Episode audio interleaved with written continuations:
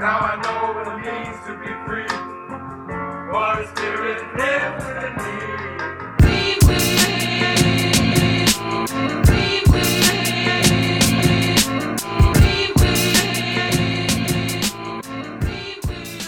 On January 10th, 2014, I wrote myself this note. Today marks a pivotal moment of your life. You are jobless, homeless, out of an eight year relationship, and in a state that is not your home. Someone has it worse than you. Do not pout, moan, or groan. Believe and persevere. It is your choice to succeed. To give you some context, I had just been fired from a job I hated working at with people I loved working with. Broke up with my girlfriend of eight years, moved out without a place to live, wrecked my car, and found out that I had to go to court. All in one week. After I was done clearing out my belongings from my workspace, I walked down the street to a bar, ordered a beer, and wrote that note to myself. True story. Ask Keith Barnes if you don't believe me. I told myself that I would find a job within 30 days, and 28 days later, I was employed again. Four years later, my life is in a completely different space. I'm a strong friend. I'm a strong person. I'm not saying that's a brag or boast. So when I say strong, I don't mean like some bullshit sense of invincibility or Herculean strength. I really just mean that over the years of my life, I've actively tried to cultivate the internal tools and mechanisms and thought processes to help me deal with the levels of stress, anxiety, and uncertainty that we all encounter. I think that that's really the large part of what it means to be the quote unquote strong friend.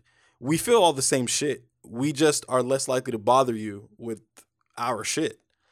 I don't want to burden you or anyone for that matter. I really want to say that no one is born, or very few people are born being the strong friend. Uh, I've made it this far and I've had more than my fair share of public and private embarrassing emo moments. And over time, you just realize that people don't really care, or at least they don't care like you care, and they shouldn't. They're not supposed to. Whether it's best friends, close family, or maybe just trusted coworkers and confidants, no one is going to care about navigating the obstacle course of your life more than you.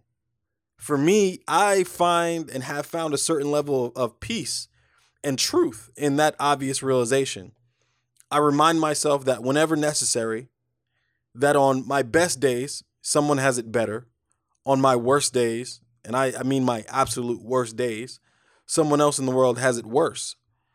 And so this isn't a thought exercise meant to belittle my wins or my losses, but really it's just a tool that I use to remind myself that most things aren't personal. And regardless of, of which way things may fall, the earth will most definitely keep spinning.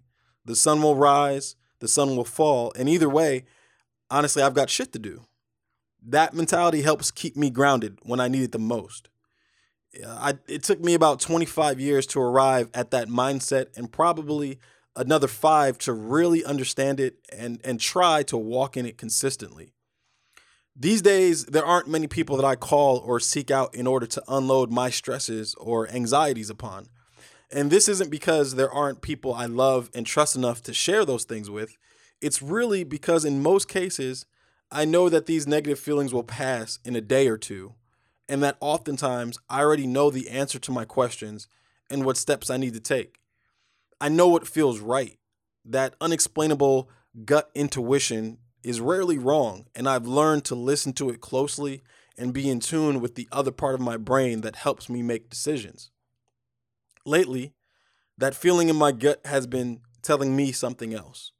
As the ratio of counseling to counselor has shifted in the past few years, and I find my phone ringing or my time being asked for more often in order to provide a listening ear, a shoulder to cry on, or resources to assist with, I've begun to realize that being strong is not always saying yes.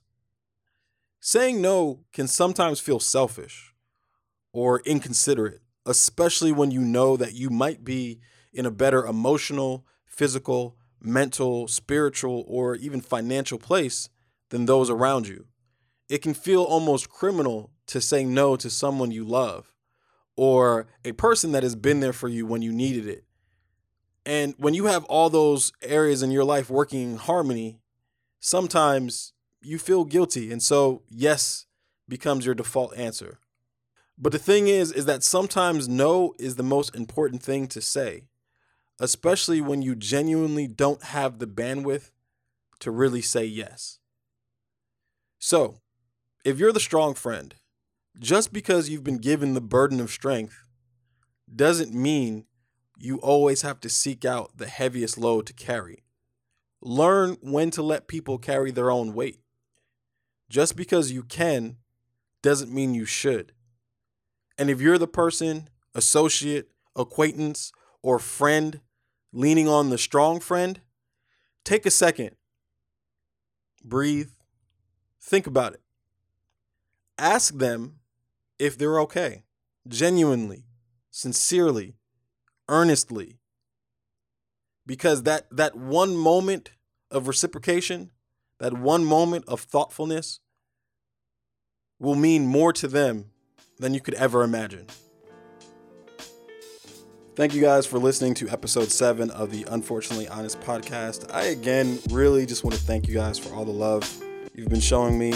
It means the world to me. If you could really help me out and like, comment, subscribe on iTunes, Google Play, or SoundCloud, take a second to comment and let me know what you think. Hit me up on Instagram at Courtney Isms. Just take a second to interact. It, it helps me out a lot with the ranking of the podcast and just lets me know that, you know, we're having maybe some real conversation. So thank you again. Until next time, guys.